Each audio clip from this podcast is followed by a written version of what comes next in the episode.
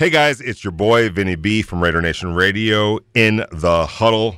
Guys, I've been talking for months now about TAT, an affordable quality CBD cigarette. Well, good news all TAT products are now available at all Speedy Marts across Las Vegas. That's right, TAT products, all of them, are now available at all Speedy Marts across Las Vegas. Welcome back to the third hour of the morning tailgate on Raider Nation Radio, RNR 920 AM. Thank you for listening.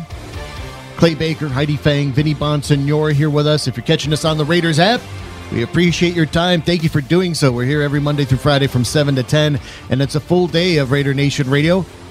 After us, it's Rich Eisen. Then from noon to 2, JT the Brick, and 2 to 5, Hugh Myers. Unnecessary roughness all day, all week here on Raider Nation Radio. 69187 is the Salmon Ash text line, and you can hit us up on Twitter at RNR920AM, as well as on the Realty One Group listener line at 702 365 9200. Here on the morning tailgate, we broadcast live out of the Findlay Cadillac Performance Studios. And uh, the, we, we see a, uh, a list coming out when it when it def- comes up to like best offensive play callers, and Pro Football Focus came up with a list who are the best in the NFL, and they put up their top six. And for whatever reason, Josh McDaniels is not on this list, and we don't like it because from any other era over the past oh, 15, 16 years, McDaniels has been known hands down as an elite play caller. But all of a sudden, oh, not so fast. There's other names on this list, and it makes us scratch our head wondering why, why, why. Back here on Raider Nation Radio. All right, so if you put up a list, you know there's a couple like names that are always going to be there. Andy Reid, okay, the problem he's a guy that's you know he's now like your dean of coaching. He has the most career wins next to Bill Belichick. Yeah, okay, he deserves he deserves a lot of credit there. But but number two, Kellen Moore. Uh, time to pump the brakes on Kellen Moore. All right, that's enough already.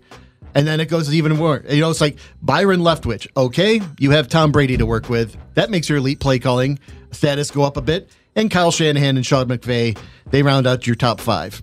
All right, I'm okay with that. Uh, if that's how it's got to be.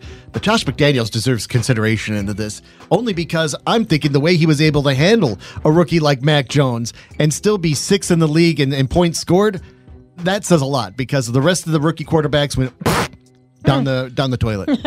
How's that good? Yeah, no doubt about no, no doubt about it. Do that one more time. Yeah, um, no doubt about it. And uh, and and also, you know, you, you bring up the Tom Brady argument. People would flip that on you and say, well, you know, Josh McDaniels had Tom Brady all those years uh, as well. Oh, for sure. Um, but it's it's it's when when you look at even with jo- or uh, Tom Brady and how they got it done and and the talent that they had and the various ways that they did it. Heck, I was covering a Super Bowl, uh, you know, with the Rams against the against the uh, uh Patriots, and they won it on on one drive that they had to have, and they I think it was 21 personnel or 22 personnel that they used exclusively on this entire drive uh, just to basically free up a couple of guys, uh, you know, Gronkowski being one of them, and confusing the heck out of the, the, the Rams lost track of Gronkowski because they put him all over the place out of the same uh, uh, personnel grouping, but lining it up a different way almost every time on that drive. I'll, I'll call it up. It was really interesting. Uh, then you've had games in which you know they've thrown it all over the yard. You've had games where they run it up your you know what. Um, the, the, the ability to not just call the plays, gut. but divine off, design offenses and game plans, winning game plans against that particular defense each week is also a critical part of this. If we're just going to keep it at play calling, I get, I, I don't know, but to me, Josh McDaniels needs to be up there. Yeah, I, like I said earlier, you know, six Super Bowl rings warrants to be put up in there if they're just basing it off of last year, not historically. I kind of get it. Um, when you're out averaging at 27 points versus these other teams that are putting up 35, and you're basing it as offensive play calling, then that's where I guess I see the disparity. Uh, the just you know mm-hmm. that word. And anyhow, it's I think that's the matter, uh, the case in the matter there with this list. That's, that's my guess, anyhow. Um, I might have to call up another interview with the PFF representative to ask them how they did break down and come up with this list because when I did speak to them, it's a very interesting thing how they mathematically break things down. And it's this curve that they have in a system that is put down with points starting at zero, then minus two and plus two. And certain things get you a, a half point. Like maybe if you pick up three yards, it's a half half point. If you pick up a first down, it's two points. So that's where I'm wondering if they based it off of their point scale and not so much just off of uh, you know offensive output and all, or was it a play by play issue where they're looking at um, like Vinny was talking about is it a lot of runs and maybe the the runs if you're adding them up on the scale you get 0.5 0.5 0.5 for each run that's picking up three yards Right, as opposed to and that's one and a half as opposed to a seven yard run that goes and picks up the first down then that's a plus two right so how is it being mathematically broken down by PFF. Those are things that I think we always have to look into when we start talking about PFF now that we kind of understand the scale. And I've actually been reading their website of how they break down things and where the curve starts. Like basically it's like uh, if you go to school and the guy that has the top grade is a b plus it's not necessarily starting at an a and a 4.0 you're starting at sometimes at 3.9 or uh, you know 3.8 whatever you want to consider the b plus and then that's your your bar for where you're trying to rate the other people under it is starting at that b plus. So it's like kind of confusing and he said No, they have a whole database. They have a whole database that they take the output of the number and then they run it through to put out a number that says 88th you know percentile. That way we can understand it. So it's not like you're not looking at a number that says 56.9 and putting it against the the 85 grade. Yeah, you can't do that because Right. then it's uh, it's totally different. But the validity of these stats and this research is it because all right? So they downgrade running is in comparison. well i'm not sure i was just using that as an example They, they, They don't. do. Yeah, they don't put a Okay. lot of uh, emphasis on running. In fact, what they do is they, they give it like a 0.5, Mm-hmm. and then in comparison to passing stats, it's like a, a seven or something Right. like that. Uh, maybe that's not exactly it, but considerably different from pass to run. And is that indic- indicative of how successful teams are? The teams that run less and pass more efficiently, they're the ones that seemingly score more points, and therefore. You are finding a lot more teams at the top of these lists that score more points are the ones that make the playoffs, and maybe even a case in point like the Rams. You know, they they had you know as far as defense were concerned, sixteen more, uh, 16th in the league and defense Mm-hmm. and points allowed, but yet they were Super Bowl winners. Yeah, and they're you know basically broken down again by those the skews and by the differences, and it's a passing league now. Yeah. You know, it is. It's I don't care how much we can you know, talk about certain teams want to run the football. If you look at the Titans, and that's their real only option to have a star player break loose is Derrick Henry. You know, it, it's. It's a passing league. The rules have been designed to help the quarterbacks, to protect the quarterbacks so that they aren't, you know, the unnecessary roughness calls. I swear there were at least five of them last year that I got the opportunity to say, I'm like, what are you talking about? He barely touched the guy. Unnecessary roughness. You used to have to sit on his face and then beat him in the tummy.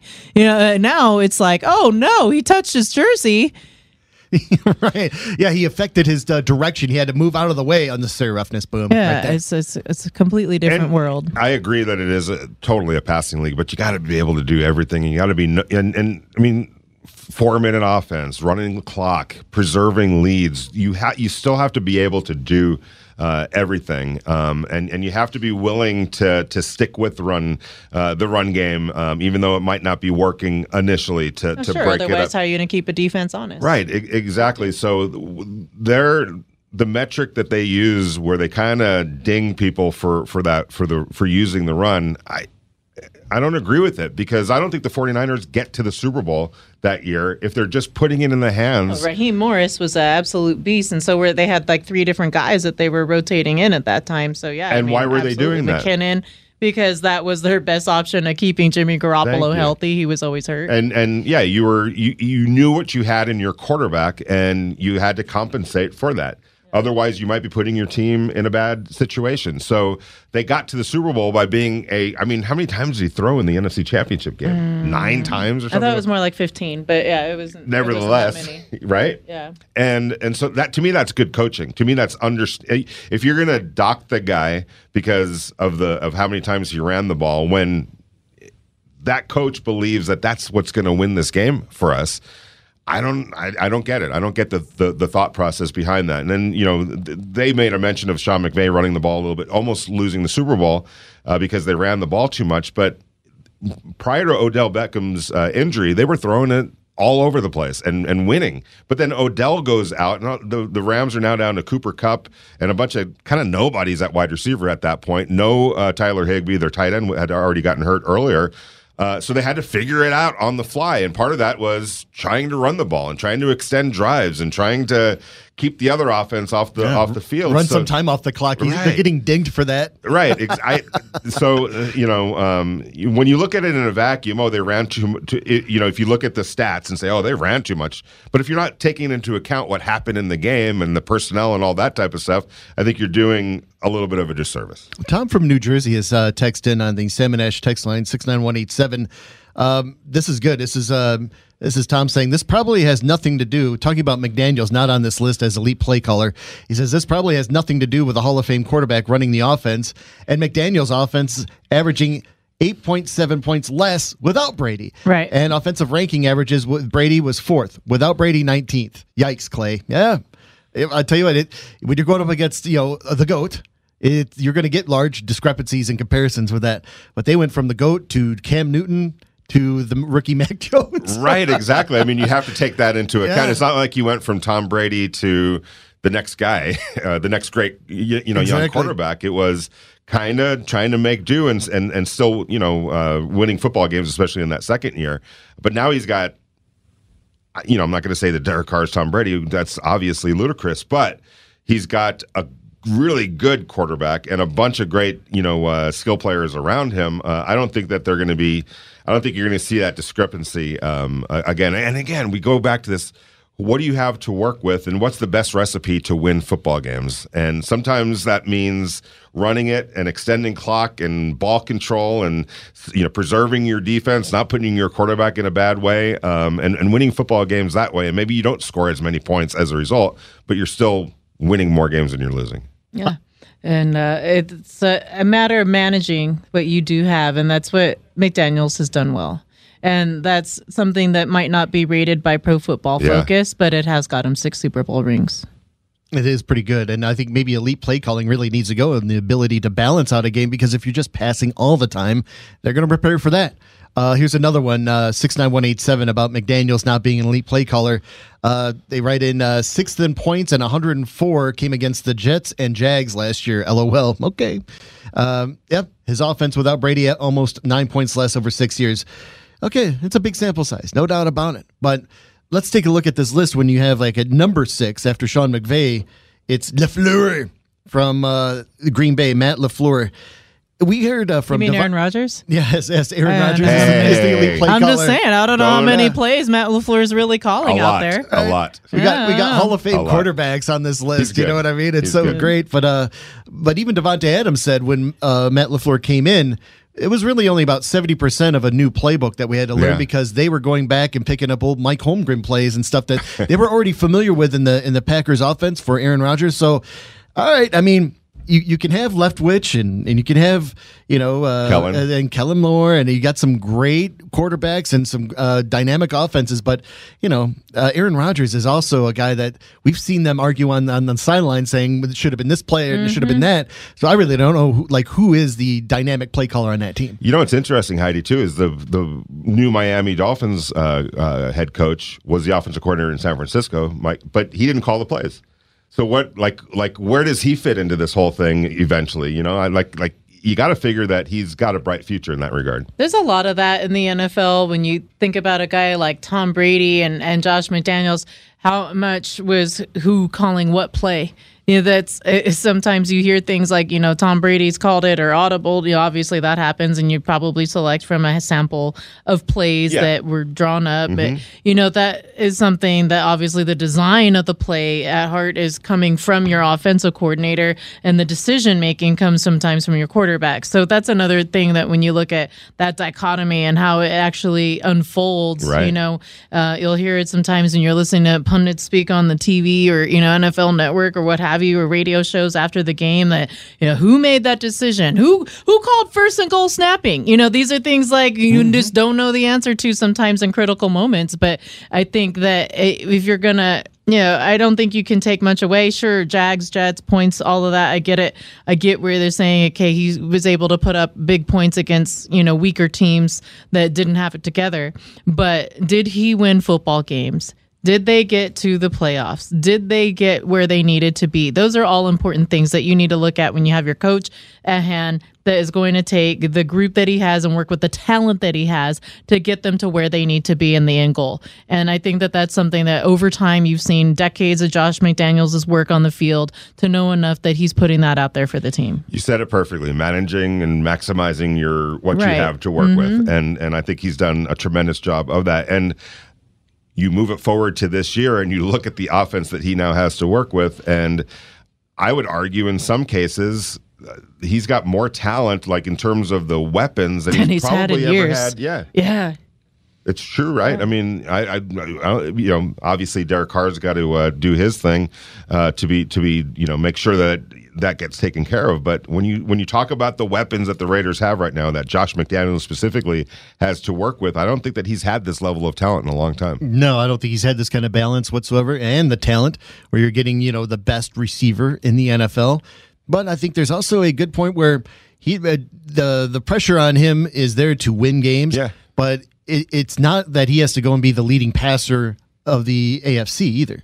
He just needs to win games. You're talking about uh, for Derek, Derek Carr. Yeah. Mm-hmm. So McDaniel's game plan, I mean, it could be really a breakout season for Carr because nobody's really expecting breakout season for him. Even though he did have an amazing career high in yardage last year for passing yardage. Oh, was he over 4,800? Yeah, 4,804. That's insane. And, and, I would almost argue that it would be better if um, that maybe comes down a little bit if you're running the ball more successfully, because mm-hmm. uh, that's to me, I think the Raiders definitely need to be able to go into games and more consistently be able to rely on a on a run game. And I don't put it on the running backs. Uh, that to me is going to be what they're doing up front.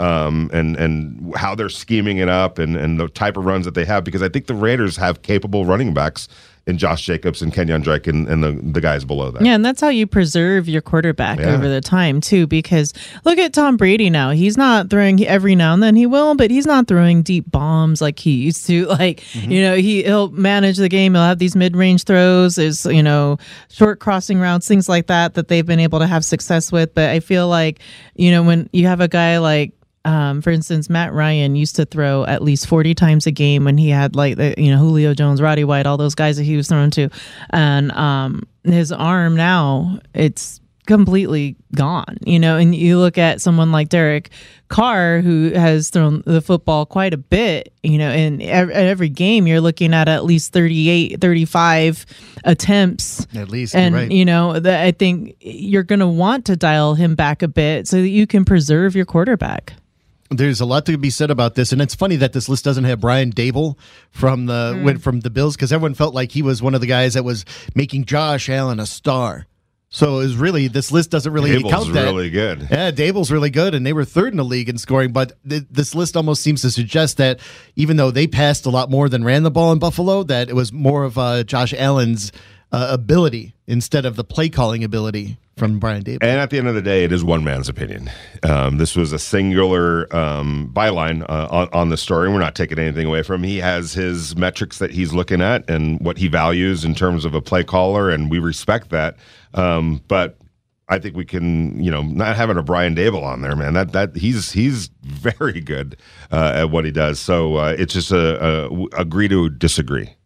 69187 is the Salmon Ash text line. Yes, we'll get some more disagreements. We've got we love the love letters that come in here. Uh 69187 as well as at RNR 920 AM. And you're free to call us. Let's get your thoughts at 702-365-9200. It's the Realty One Group listener line.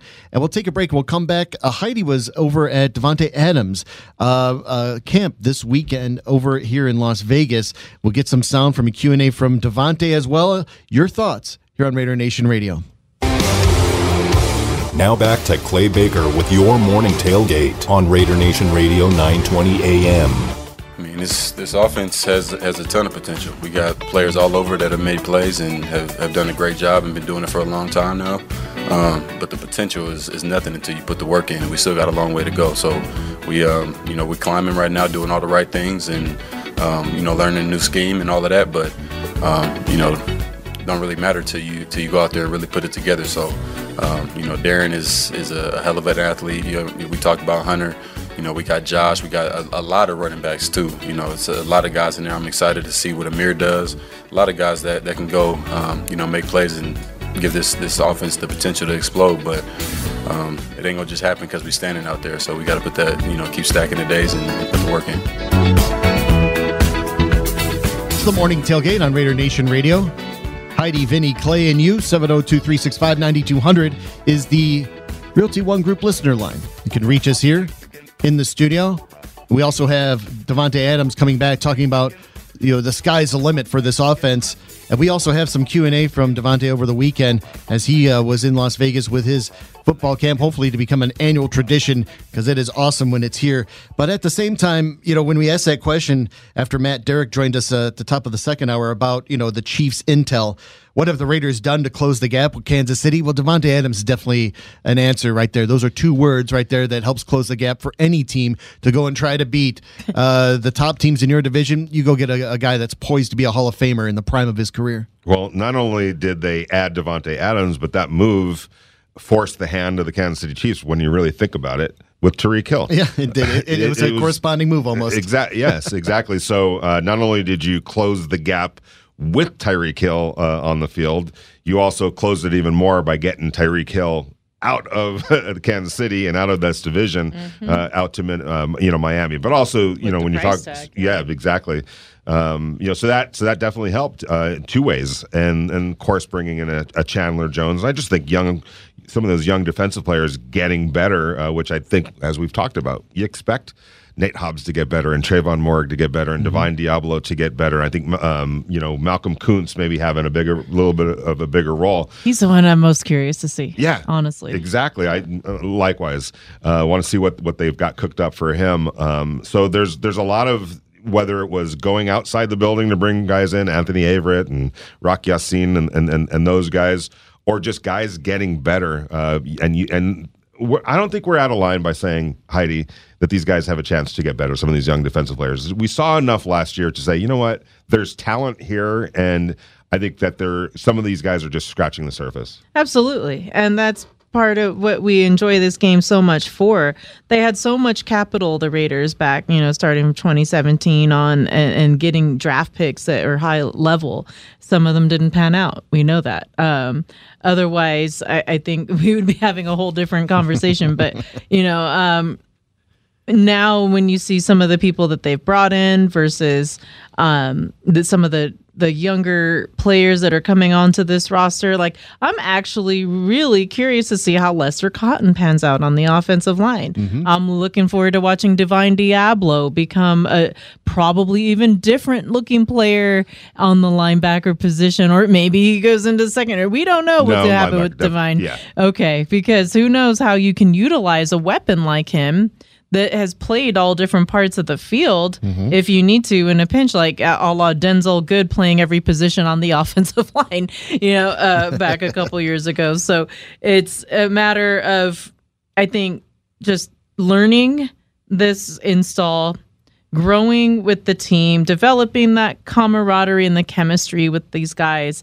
and, and really boosting up the level of play. And you know, even with the wide receivers coming on, like we know what is going to be solidified between I think Adams and Hunter Renfrow. I can just see that like just all the glorious rainbows and riding unicorns. But when you go down to looking at some of the other guys, like I, I want to see what happens with Keelan Cole. Me too. Year. I want to see yes. what happens with Demarcus Robinson. Mm-hmm. You know, I feel like he was maybe overshadowed at times but you can't say entirely because there was also times where, you know, I think there was a suspension. He was one of the predominant wide receivers and he didn't do so well in that spot. But who knows if there's a better scheme fit for him now that he's with McDaniels. And yeah. Mack Hollins as well. Oh yeah. Um, what do we got in Mack Hollins, right? Right. I, I, I got a question in the uh, for for uh, the review journal uh, mailbag that we do about Tyron Johnson, uh, and he's a legit Ooh, four four three yeah. guy. But here's the issue: you know, last year the Raiders kept five wide receivers pretty much, um, you know, so on the roster. So if you're talking about the five wide receivers, Davante Adams, Hunter Renfrow, Demarcus Robinson, Keelan Cole, Mack Hollins. Where's the room for a, a, a, a Tyron Johnson? and he's one of those speed guys. I mean, if you're going to keep six wide receivers in in theory, you know, to have somebody that uh, that can take the top off uh, the field, which he can with his speed at least, uh, and be that threat. Okay, but. W- taken away from what position? What position are you going to take away from uh, if you if you do that? That's why like guys like Zamir White and these guys, it's just it's going to be a crunch to get them. You know, I Zamir White's going to make the team, but like how many times is he going to dress out when you talk about the roster going down to forty six or forty seven, depending on how many offensive linemen you keep, um, and even at wide receiver, how can you I, dressing six wide receivers? That's a lot. You know, there there's going to be a numbers issue that that uh, that that that occurs, and there's a lot of talent, but there's only so many spots. only so many spots and you know uh, even like uh, having like you know De- Demarcus Robinson's an interesting guy because he would watch Mecole Hardman and Brian Ping- Byron Pringle like get more t- targets. And over the years are where you're kind of like uh, always a uh, a big part of this offense but you're not getting the ball. And I don't know how well he uh, that sat with him but he seemed to be at least like all right I'm gonna keep my head down and keep working. Yeah. But now this time he could be doing that as well as being a featured receiver. So I'd have to think like he comes in with a lot of urgency to prove everybody what kind of athlete and wide receiver he can be in this offense. 702 365 9200, the Realty One Group listener line, 702 365 9200. We'll get in touch with you here as we go out to Las Vegas with the living legend, the walking chronicler of Raiders history, the tireless Raider 66. Good morning, 66. Hey, good morning, guys. How you doing? What's good, up, good, man? good. How are you doing? Uh, I'm doing great. I miss you guys. I guess I got job security with all this uh, air travel on the summer here in Las hey, Vegas. it's a good thing. But but it is affecting my time on Raider Nation Radio, and I'm not sure I like that too much. But Boo, we don't like it either. I know. but anyway, I, I love the, the conversation today. And, and how have the Raiders uh, closed the gap? I think the weapons that Derek Carr has and the person calling the plays has closed the gap a lot. You got to look back to, I think, 2007 to the Patriots when they had Randy Moss to get a group of uh, skill players, so to speak, that McDaniels has had that would rival what we've got now. I mean, you got the top tight end, you got the top receiver, you got a top slot back, you got a morphing group of uh, running back by committee. All we need is that offensive line to be solidified. And yes, Derek Carr is not Tom Brady. He's not going to just drop down on any team and make everybody better. But you give him the weapons and you untie his hands, and he becomes Brady esque. When those conditions happen, he is in MVP conversation, and that means you're in the top echelon of quarterbacks. So I, I just believe uh, that Derek's going to have a, a top year. Now, I called in because I love naming things. You guys said, you know, what's the name for the Waller Renfrow Adams group? Yes. Well, how about there's uh, been a proliferation in the uh, AFC West this year, uh, an arms race, so to speak. So, what better than maybe Agents of War? And they pick out war because it is an acronym for Waller, Adams, oh and Oh my Renfrow. God. 66. Wow. You're amazing. And you can have the poster, maybe go down to Nellis Air Force Base. You can have those guys sitting around, you know, one guy on the ladder going into the cockpit, maybe one guy in the cockpit sitting in one of these fighter jets, and put Agents of War over it. I think oh, that would be awesome. It'd be a great seller. Oh, 66. Uh, the, the stuff that you come up with is absolutely gold. I love that. The Agents of War. I could already Yeah. see a poster in my bedroom. I can do. I'll hang that thing up. I love it. You guys have a great day and go Raiders. Love it. A-R. W A R. See what he did there. I like it. Wow, Waller, Adams, Renfrow. Very, very good. And also, Fargo Raider uh, attached something to this as well. Right, Heidi? Uh, Yeah. Fargo Raider commented on this, uh, I think it was on Friday. It, it was actually today, Oh, um, today? when I brought it up. Yeah, about an hour ago, he wrote. Okay, you're gonna laugh at me because I don't know how to pronounce it. Cerberus, Cerberus, Therabus. Cerebus, the Hounds of Hades. Yes, the three headed dog that, gown, that guards the uh, Not the one hell. in Harry Potter that was made for PG, but the one that's scary with fire breathers and like the, the way that he sent the picture. It looks like it's going over the world. Like there's a small little city. It looks like maybe Washington D.C. I don't know. Maybe he's coming out of the gates of hell. I'm just trying to make sense of the photo. Anyway, those are scary pictures, those early renditions of, Yeah. of what Cerebus looks like. Remember the dogs in. Ghostbusters and the you know Rick Moranis Mm-hmm. and uh, Sigourney Weaver were dogs. Gozer. Yeah, they look like that, except for they mushed them into a whole man, a whole dog body thing. Which is better than that uh, the Harry Potter one where they had like a three-headed Pomeranian. You know, it's Yeah. it was almost like oh sweet, give him Oh a treat. god, I lived next to a Pomeranian for seven years, and it was the worst experience of my life. I'll never buy a Chihuahua or a Pomeranian or any small dog that yaps. I, I, I was like, "Dog, you want some chocolate?" I never fed it the chocolate, but I thought maybe about it once. Cer- uh, Travis from Channel 13 says it's Cerberus. Aha. You were right. Cerberus. I will stay quiet. Okay. You know what Raider 66 also brought up? MVP. Yes, he did. MVP. How what? crazy Oh. would it be? And I'm not ruling it out either, especially if everybody stays healthy, that Derek Carr will be in the MVP discussion at the end of this year. He was third in MVP voting in 2016. It's very, very possible. I don't like getting all over the top on those kinds of conversations too early. We were That's talking how I am. Yeah. after the first what four, I just think it's. I think it's too premature. I, I don't like to say it. I don't want to jinx anything. is you it know, possible? what if somebody got is injured? It possible? What? if- eh. No, well, we're, we're let's just assume that everybody Not stays if you're healthy. spiking the ball in first and goal in a playoff game. Yeah. If you're not spiking the ball in a first and goal in a playoff game, then sure. That has to get corrected. yeah. We still don't know who made that decision, though. Yeah, that's the problem. that's the problem. Yeah, um, but you know, I'm just a- saying. and you can. I still think Gotta you win can a look, playoff You can look both ways at that situation. Gotta win a Trying to playoff stop game. the clock. Give yourself three plays to score a touchdown. You know. if he's winning playoff games, he'll probably be the guy that gets all the credit for it. Most quarterbacks do. Yeah, but also don't MVP is regular season. When when does that voting end? I, f- I always forget when. Yeah. Uh, End of regular season. Yeah. Yep. So um, I, I just think that if everybody stays healthy, the Raiders have a quarterback that is capable of being in that conversation at the end of the year. I truly believe that. Hey, real quick before Guys we uh, take a break, I want to talk about the Davante Adams stuff that you were able to see this weekend. You know, and it's I just want to say it's important just to you know living here after all these years. You know, 25 years I've lived in Las Vegas. When you have professional athletes doing camps.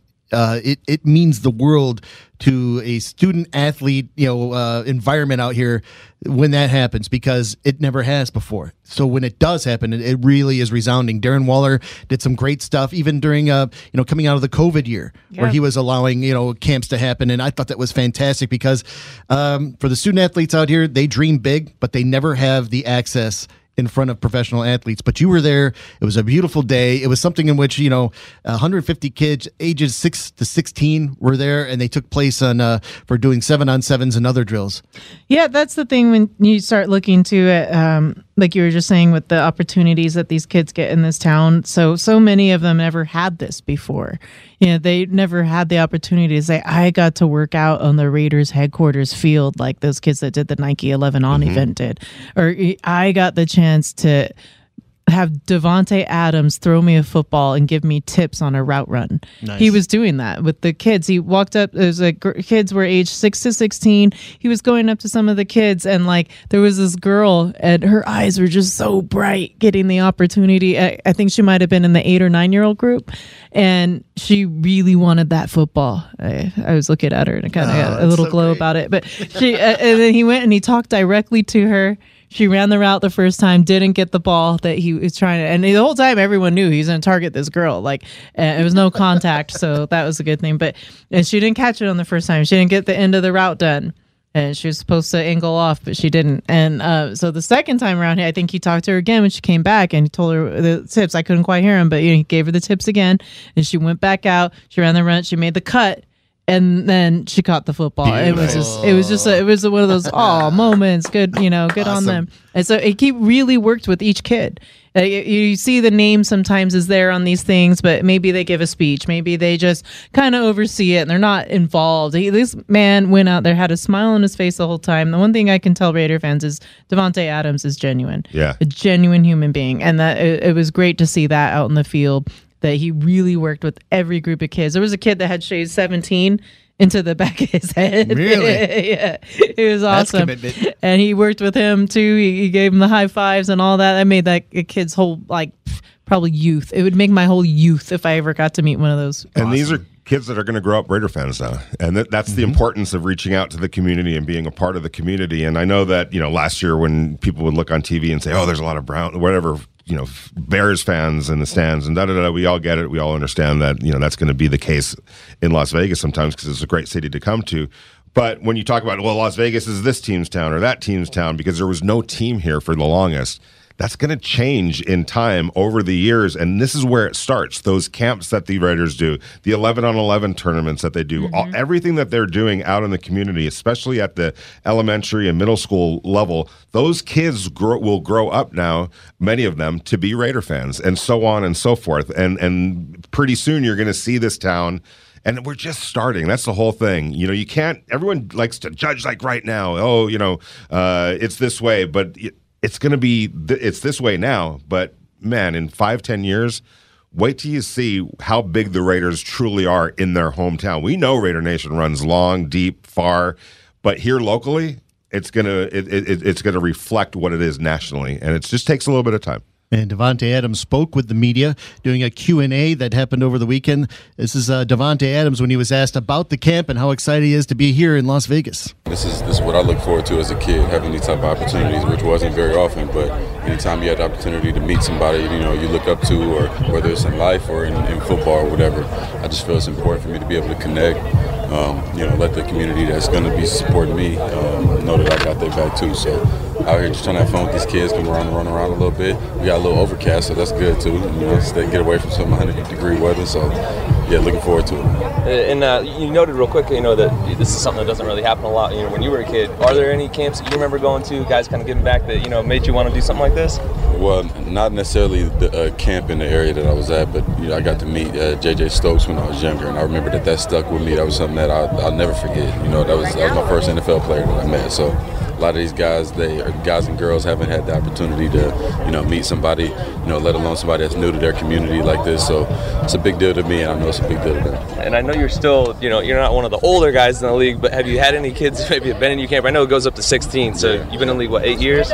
Going on nine, yeah. So has anybody come up to you like, hey man, I was at one of your camps when I was like really young? Or? Yeah, yeah, yeah. No, I've, I've heard that. Um, I, I, used to do one in, in Cali when I was out there. Did it maybe I think four years.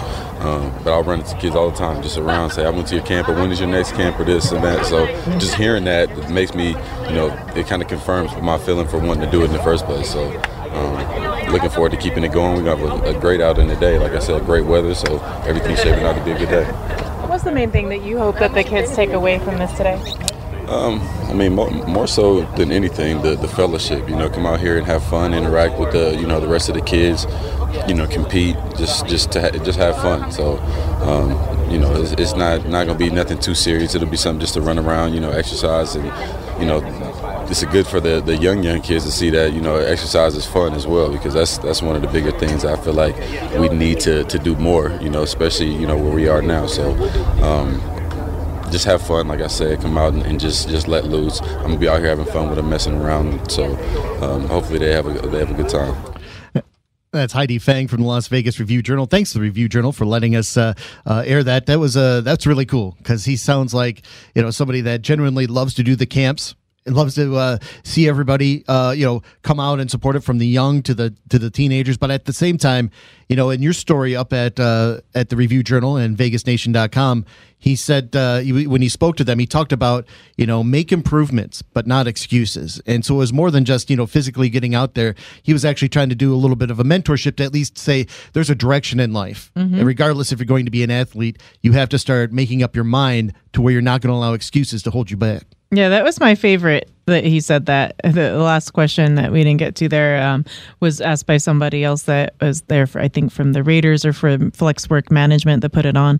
Um, he had said, you know, this is to me that what I'm trying to pass on that's his motto, something he wants other people to learn. And somebody, once I put that uh, quote up on Twitter, and somebody wrote back like, "Man, that doesn't just apply to nine year olds. I'm using that today. Yes. Make improvements, not excuses." so yeah, and and to that, if that all works out, yeah, sure, you can throw DC in the MVP conversation. I'm not trying to like say that it's not possible, but there's I think a lot of things that need to happen in order for that to take place, especially when you're talking about such a loaded division where so many projections are putting the Raiders to to finish last. That's not to say that they will. It's just saying I think a lot of the odds are going to be stacked, and a lot of the things that, that we're looking at going into this season are going to be an uphill battle for the Raiders. So I think it's going to be a real tough get. You know, as much as we look at this offense and say, "Oh, it's great," it's going to be a very tough road. I think. Well, we're going to take a break here and uh, we'll allow you to get a chance to reset the phones and call in for the two tickets to see Joe Rogan at the MGM Grand Garden Arena.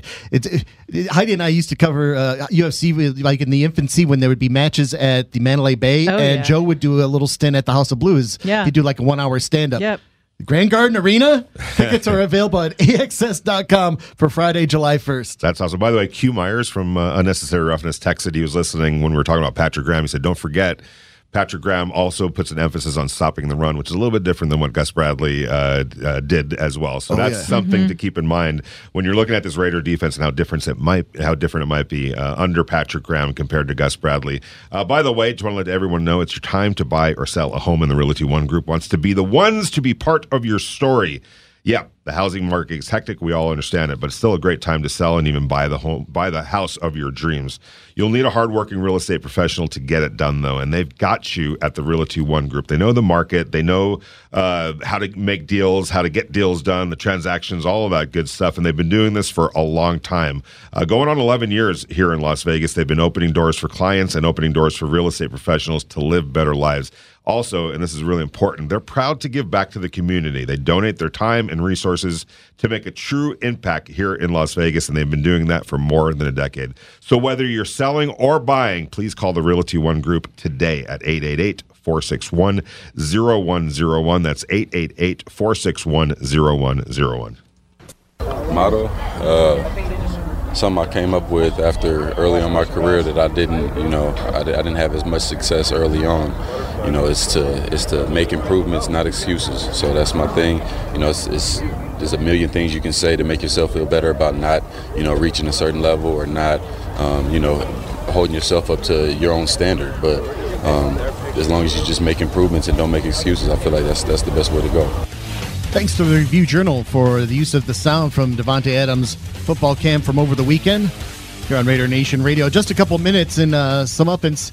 Uh, Raider Jay in Monterey from the text line says, I love Raider 66 and the juice he always brings. I got to go with the Dogs of War because those boys are some dogs. From the 831. Thank you, Raider Jay in Monterey. And uh, Robin Oakland says, I appreciate PFF's data analysis and content, but we can only analyze what we measure.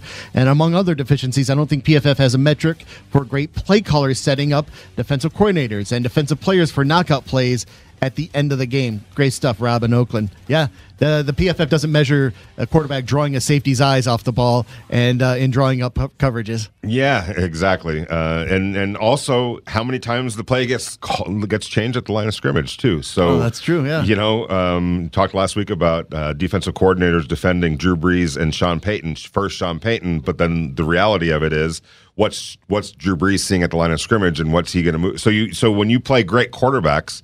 You're, de- you're defending the tendencies of the play caller, but also what the quarterback might change to at the line of scrimmage. So there's no measuring that either. You can't tell if you're pro football focused whether that play got changed or, or what happened there.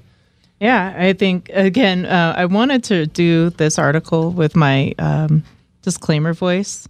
A team with a really good quarterback, offensive line, and wide receivers should have high expected points added EPA and success rate, figuring going into a play, and therefore a coach needs to consistently outpace the expectations to have a high play caller rating. Opponent level factors are also built into expectations to account for easier or more difficult schedules. So this basically is telling me that it's all a whole bunch of malarkey when it comes down to it, because they don't even have like really like it's all based off of the skewed stuff that was put into their system and it's That they like made up. yeah and they're saying they, they like shanahan and McVay left a lot on the field but yeah okay they made super bowls and playoffs consistently so it's they're, Oh, they're not Jared even on the list a year Jared ago Goff as a quarterback, and I love the disclaimer voice. This is good. All right, we'll wrap it up for today. Coming up next, it's Rich Eisen, then JT the Brick, and Q Myers here on Raider Nation Radio. For Vinny, for Heidi, I'm Clay. Have a great day, everybody. Hey guys, it's your boy Vinny B from Raider Nation Radio in the huddle. Guys, I've been talking for months now about TAT, an affordable quality CBD cigarette. Well, good news all TAT products are now available at all Speedy Marts across Las Vegas. That's right, TAT products, all of them, are now available at all Speedy Marts across Las Vegas.